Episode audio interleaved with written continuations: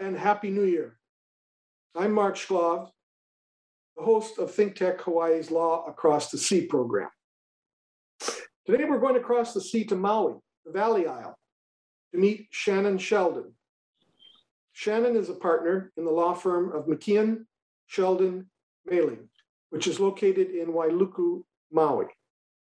As the new Hawaii State Bar Association president, Shannon is leading Hawaii lawyers into 2022. I've asked Shannon to talk about her background and her views of Hawaii and current events. Welcome, Shannon. It's good to see you. Thank you. Great to see you, Mark. And thank you to you and ThinkTech for, for doing this.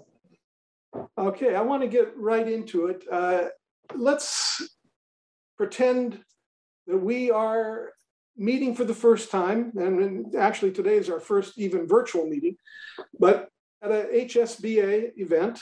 Uh, and how would you introduce yourself to me? I mean, who is Shannon Sheldon? How would you describe yourself, and why did you become a lawyer? Well, my 30 second elevator speech would be Hi, I'm Shannon Sheldon. I'm the current president of the Hawaii State Bar. I'm an attorney who practices condominium and community association law on Maui.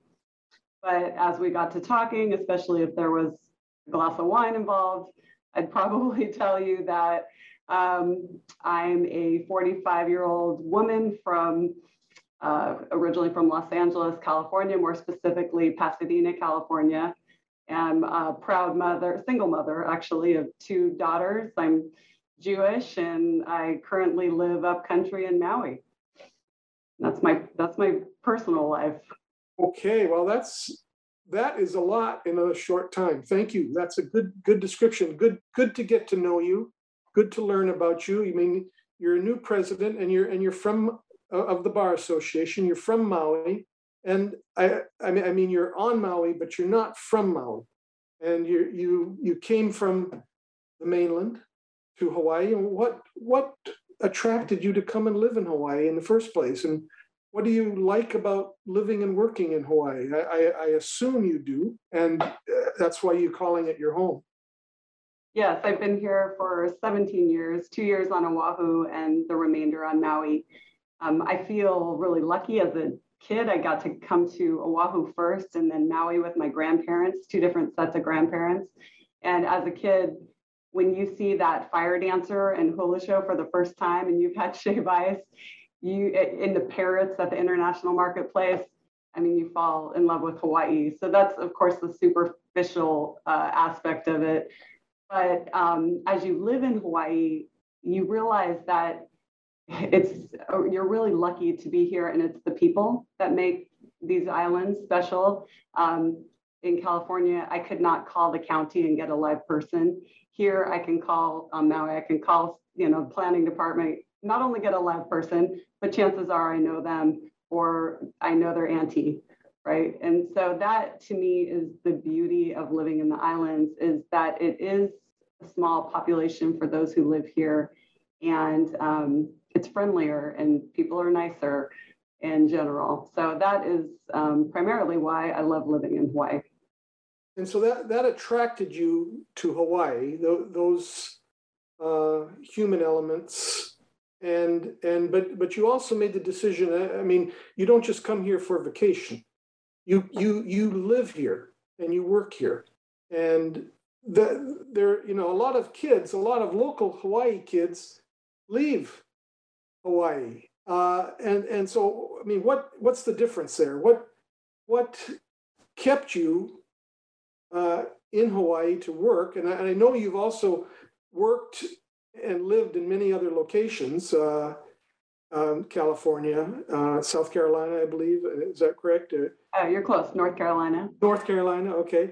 And and and so you lived in di- different locations, but you ultimately chose Hawaii. And then I'll, I'll get into Maui in a bit. But I mean, what kept you or brought you and kept you working here when so many of our local kids leave? And what is there something that we can learn about that that will help keep local kids here? Yeah, it's a great question. So I I one of my personal agendas as the bar president is to try to fight what I've called or people call the brain drain, right, of local kids moving to the mainland, getting jobs there that do tend to pay more, you know, depending on where you live. Um, and we lose some of our brightest and most successful students to the mainland. I um, personally, you know, was as a first year attorney probably making double or three times of what I made as a, a 10 year attorney here in Hawaii, right? So I understand why people move because it's a financial choice. But really, financial cannot replace the values and the opportunities that you get living in Hawaii. Um, specifically, if I was on the mainland, if I was in California, I'm one of hundreds of thousands of attorneys, the chances of me ever being able to become bar president were probably zero to none, um, no matter how achieved and involved I was. Um, because there is just this rat race that occurs, you know, in California or other states that you don't get here. Here in Hawaii, you are rewarded, I think, on good for good work, for working hard, you know, and it's not always about who you know, but the people you do know, you get to establish these mentors that will really help build you and carry you through your practice. Um, I think the number one reason why anyone should want to work in Hawaii is because you can achieve and practice law in any field you really want to. If you want to be, you know, the public defender, you have an opportunity if you want, even if you want to be a Supreme Court justice, you don't necessarily have to have gone to Harvard um, to do so. You can you can achieve that being here. And so I think that is the biggest draw um, for me is that it just provided a lot of opportunity. Um, and and again, the people, uh, the mentors I've established along the way have been have been wonderful. And do, you, and do you try to communicate that to the, to young kids? Is that is that what you're trying to do? I do, yeah. I, I, sorry, go ahead. No, you're talking about humanity in a way, something that's even greater than monetary reward, if you will. Although money's important, I, I, I you know, money's good, but I, I can see that your focus is on something else. Yes, there's. I don't think you can put a price on um, human connections and you and you can't put a price on being able to work in a field that you love or that you desire or getting to choose your opportunities um, and that's that is what hawaii presents i think for our students.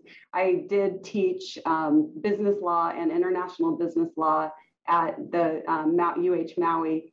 And um, i would i would encourage the students go to law school if you can um, stay in hawaii. Unfortunately, the practic- practical situation is we have one law school in Hawaii, it's on Oahu, and there is no remote possibilities on any other islands. So if you do want to go to law school here, you, you have to move to Oahu. Um, that's a barrier, unfortunately, to some of our brightest students on the neighbor island that I would like to help try to fix. Okay, and you know, you, have talked about a couple things here. Uh, you practice law on Oahu, I know, and you also but you moved to Maui, and you set up a firm in Maui. You know, what? Why did you do that? You know, I mean, we all know that most of the lawyers in Hawaii are on Oahu. Most uh, although we, we practice on, on various islands also from Oahu, but you chose Maui. What, I mean, Maui no ka oi, is that, is that uh, message? Am I allowed to say that? uh, well, I love Oahu. I'm not one of those neighbor islanders that go to Oahu and are disgusted with the traffic. I'm originally from LA, so the traffic you know, doesn't bother me. Um, I love the food on Oahu. And when I, I was practicing in California as a patent attorney, um, and I applied for a firm which actually had an office on Oahu as well. It was Paul Johnson Park and Niles. And they had the Maui office, and I had the opportunity to go to either. Um, I purposely selected Maui mostly because I'm an adventure junkie and I like new things. And I had not lived on Maui. I'd already lived on Oahu. Um, I really connected with who is now my partner, Bill McKeon. He's from the same area that I practice now, another attorney named Dennis Niles, also from California. Um, and I liked the smaller town feel of Maui. When I first interviewed, I took a walk into um, Wailuku town. It's old, it's, it's historic, it's a little rundown, um, but it just has this gorgeous, nostalgic old Hawaii feel, especially when you look up into the valley and you see Iao. And um, that was it. That's that walk sold me and actually determined my fate. And then I feel uh, lucky that I have practiced on Maui because it's a small a small bar. I feel like I know almost every attorney on Maui. I know the judges, um, and it's it's a really wonderful place to practice law. And you know, okay, so but you you still wanted to be the president of the bar. Why did you want to become president of Hawaii State Bar? And you, I mean, you must have known that it must be a little harder from someone from Maui to get to that role because mostly Oahu lawyers fill the bar presidency. What, why, what, what motivated you? I I am big on community service and giving back. Um, as cheesy as that may sound, um, I was a recipient of um, the opportunity to do what's called the Leadership Institute program, and I think maybe you've you've heard of that. It's it's set up by the bar. It's eligible. I think um, attorneys that have been practicing three to eleven years are eligible, and um, I you go and you meet with you know judges and leaders of Hawaii, and you get to ask them questions, and it's a really valuable program. And I really wanted to give back to the bar for that program. I also wanted to give back to the bar because I did, you know, a semester abroad at UH uh, Manoa, you know, at William S. Richardson Law School. And I met so many amazing attorneys playing in the Ete Bowl, um, both on the bruiser side and the Ete side. And I, I um, really felt like these a lot of these attorneys, especially um, the professors like Denise Antolini, Casey Jarman, Jon Van Dyke, they took me under their wing. They um, really developed me as a law student. And I always feel like there is that gratitude and debt to pay to our bar for those who really helped me in Hawaii. You know, one thing you mentioned, uh, you you took a, was it a year off from your your Loyola Law School and went to UH? Is that right? Is that it was a semester? I also noticed that uh, as an undergraduate, you spent a, a, year in in New Zealand. Is that right? Yes, in Dunedin on the South Island. And and I mean, so I guess that goes to your adventurous nature, as you were mentioning. But I mean, what, what about that New Zealand? Why, why did you go to a foreign country and and for a year. What what was that about?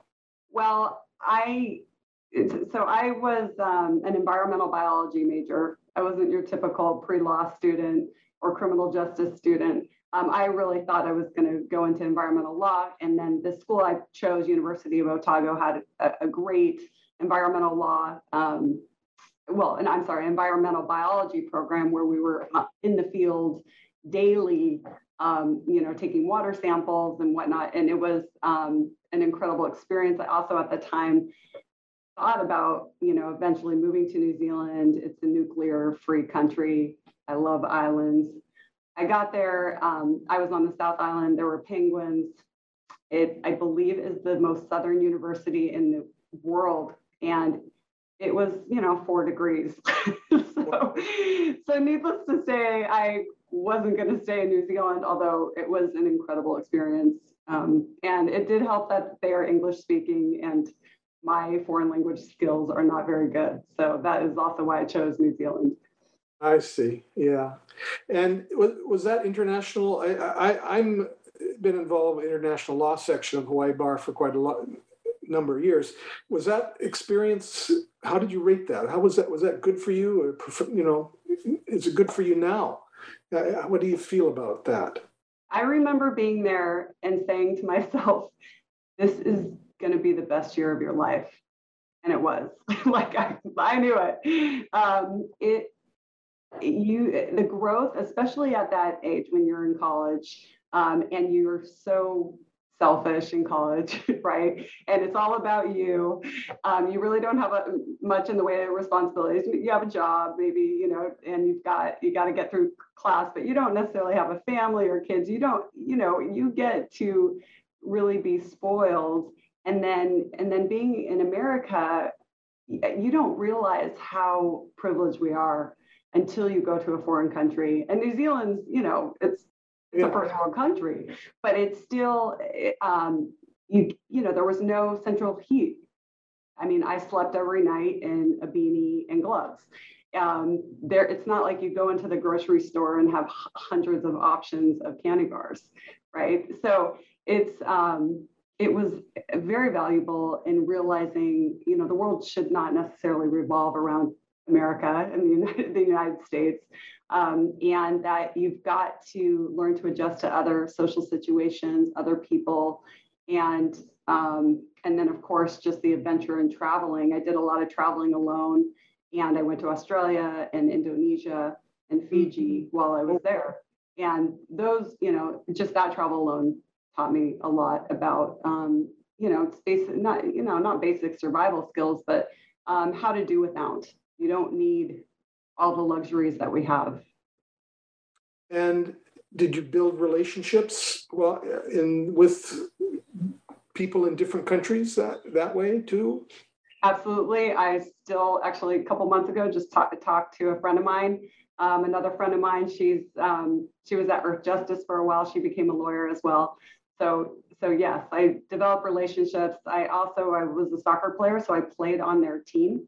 Wow on the Otagos team, and I got to um, play in their Olympic tryouts. which was which was an incredible experience and i'm still friends um, you know social media friends with some of those soccer players. Oh that's very cool. Uh, yeah. now you know you, you mentioned that you were thinking about uh, you know environmental biology. Why did you become a lawyer? What changed? What what what road did you take that was New Zealand's fault and the cold's fault. So we would be out there for hours in a pond or a lake collecting guppies or whatever the animal was. Um, and then you'd sit for hours in a computer lab running statistics. And I realized maybe environmental biologists not every it's not you're not out with guenon monkeys, you know, parading in jungles like they make it look like in National Geographic, right? So um, I remember the LSAT was being offered. I had a week before, you know, I signed up. I, I didn't take a class. I didn't study. I don't recommend that. But, um, and I, t- I might have been the first and only person ever to take the LSAT in Dunedin, New Zealand. And so it was really more a backup plan, although the seed had been implanted in my brain. My father is a patent attorney. Um, I think he was thrilled to hear when I took the LSAT. So, um, so that was the reason for the career switch. And then, uh, and then I went straight from college to law school, and I've been an attorney for 20 years. Okay, and during that time, uh, you worked for your dad. How was that? What was that like? You, part of that time was with your dad, and then you you went to uh, other states. What what what what was going on? Um, so I, yeah, so I actually right out of law school, I worked for my dad's competitor. Um, I took the patent bar. I was a patent attorney because um, you know you don't want to work for your dad right away. so although we, you know, and um, and then I did eventually go work for my dad. He is the best mentor I've ever had. You know, he's he's brilliant. Um, he took the time. Um, I'm really thankful for that experience. But because he is such a successful and achieved attorney in his own right, I didn't always want to be known as Jeff Sheldon's daughter. You know, I wanted to pave my own path. And so that was also part of the impetus of moving to, to Maui and leaving his firm um, was to, you know, start my start my own practice, start my own career. Um, and lo and behold, I still do a lot of trademark work. I hardly do any patent. Um, I do some copyright, but really my um, bread and butter is doing condominium association law, which I never in a million years would have done unless I had probably moved to Hawaii. So it is, and, and it's a very fitting practice for my personality. So it was the, it was a good move for me. And, and you talked uh, a lot about, um, you know, your development. Now, what, what would you tell a young lawyer that would make them a good lawyer? What, what are, what are the traits of a good lawyer uh, from based on your experience and your adventures uh, out there? What could, what could you tell a young lawyer now? I think uh, the first trait is compassion. We lose sight of that as attorneys, especially when we're trying to respond to hundreds of clients and, and thousands of emails. Um, but if you have ever personally been in litigation, and I hope you haven't, Mark, um, but I have, um, it's horrible. And you, you know, you don't want your deposition, you don't want to go to trial. It's so stressful. And so I think compassion is one, the number one trait you need to have as an attorney. You have to try to step in their shoes and remember how it can feel with that type of stress um, and uncertainty. And with that compassion, then you're going to make good decisions on behalf of your client. You're not going to make decisions because you want to make more money, right? You're going to look for settlement or solutions and be solution oriented as opposed to just spinning your wheels or fighting with opposing counsel. Um, so to me, that is the number one trait. The number two trait I would say is communication skills.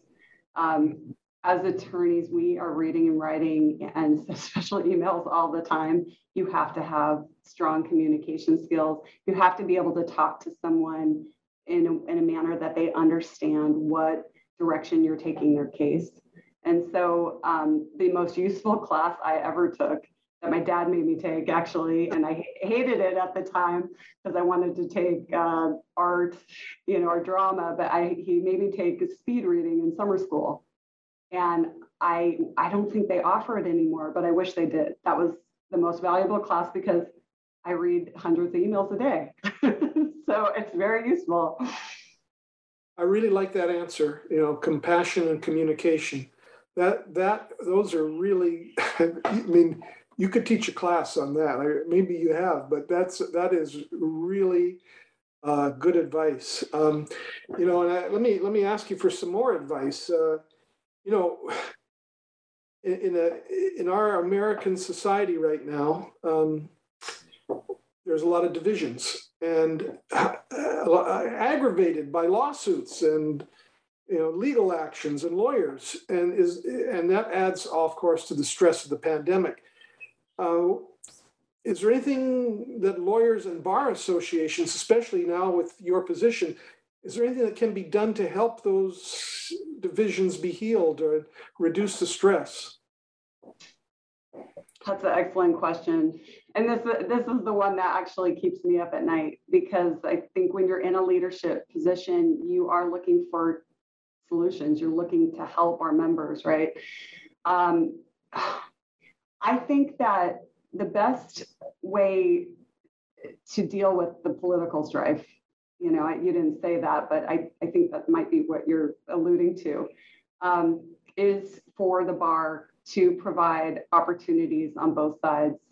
Um, so, for example, if there is going to be a CLE where um, there is a presenter who was, you know, Trump's count, you know, President Trump's counsel, or there's going to be a presenter for Obama's counsel, we allow both right? And we do as a bar.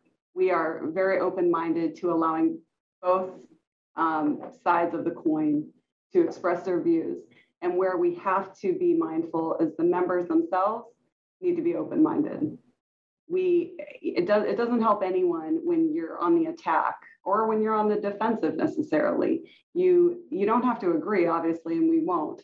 But it's it is respectful to give people their platform let them say what they want to say as long as it's not harassing, racist, sexist, you know, and um, and and let them have their say. And at the end of the day, if you don't agree, don't agree, but do not attack because um, I think that is part of the division is when people are shutting down the other side, right? And people just sometimes want to be heard. We, we hear that with our clients, right? We hear that with the opposing opposing parties. They just want to be heard. And that's, you know, why mediations tend to be successful because they're finally getting to be heard. So I think if we apply those same principles um, to our membership, uh, we hopefully can mend some of some of the strife that has happened.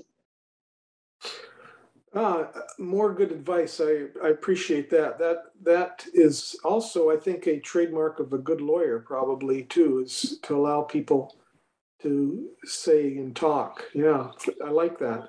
Um, now, with respect to your beginning as the HSBA president, I guess you've had a couple days already. Uh, but what are your priorities for the year? What what are you looking for? What do you want to develop as the president? Well, the priority for the last two years um, under both Greg um, Frey, which I don't know if you got to interview him, and Levi, both who were excellent presidents. Um, they every president that comes in has their personal agenda, and they, I'm sure, had their personal agendas. And unfortunately for them, whatever their agenda would have gotten thrown aside because of COVID, and we're dealing with all those hurdles um, that are being thrown at the HSBA. And I was hoping in 2022 I would get to not have to deal with that. But obviously, that's not the case with our numbers that are record high. So my agenda item, my priority will have to be and, and will be, you know, keeping our members safe but connected during COVID. Um, our struggle for the HSBA right now is the last two years we have not been able to hold our annual dinner. And hence that means less money and, and what that means is less money for our programs that really need it, like YLD and our, you know, our public outreach programs. So my second pri priority, in addition to trying to keep our members safe, is to raise funds in alternative ways. I think we're looking at doing a silent auction, um, whether or not we hold a, a, bar dinner, but we'll do a silent auction, which will hopefully allow um, to raise funds to go to these programs. Okay, uh, we have about a minute left.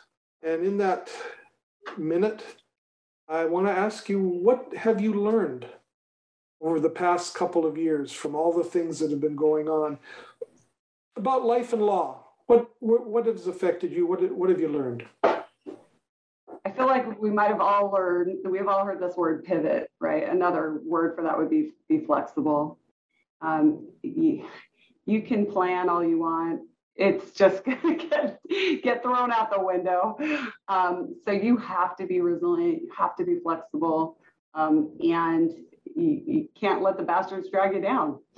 Um, you've always got to look. At least I do. I try to always look for that silver lining, and there always tends to be one.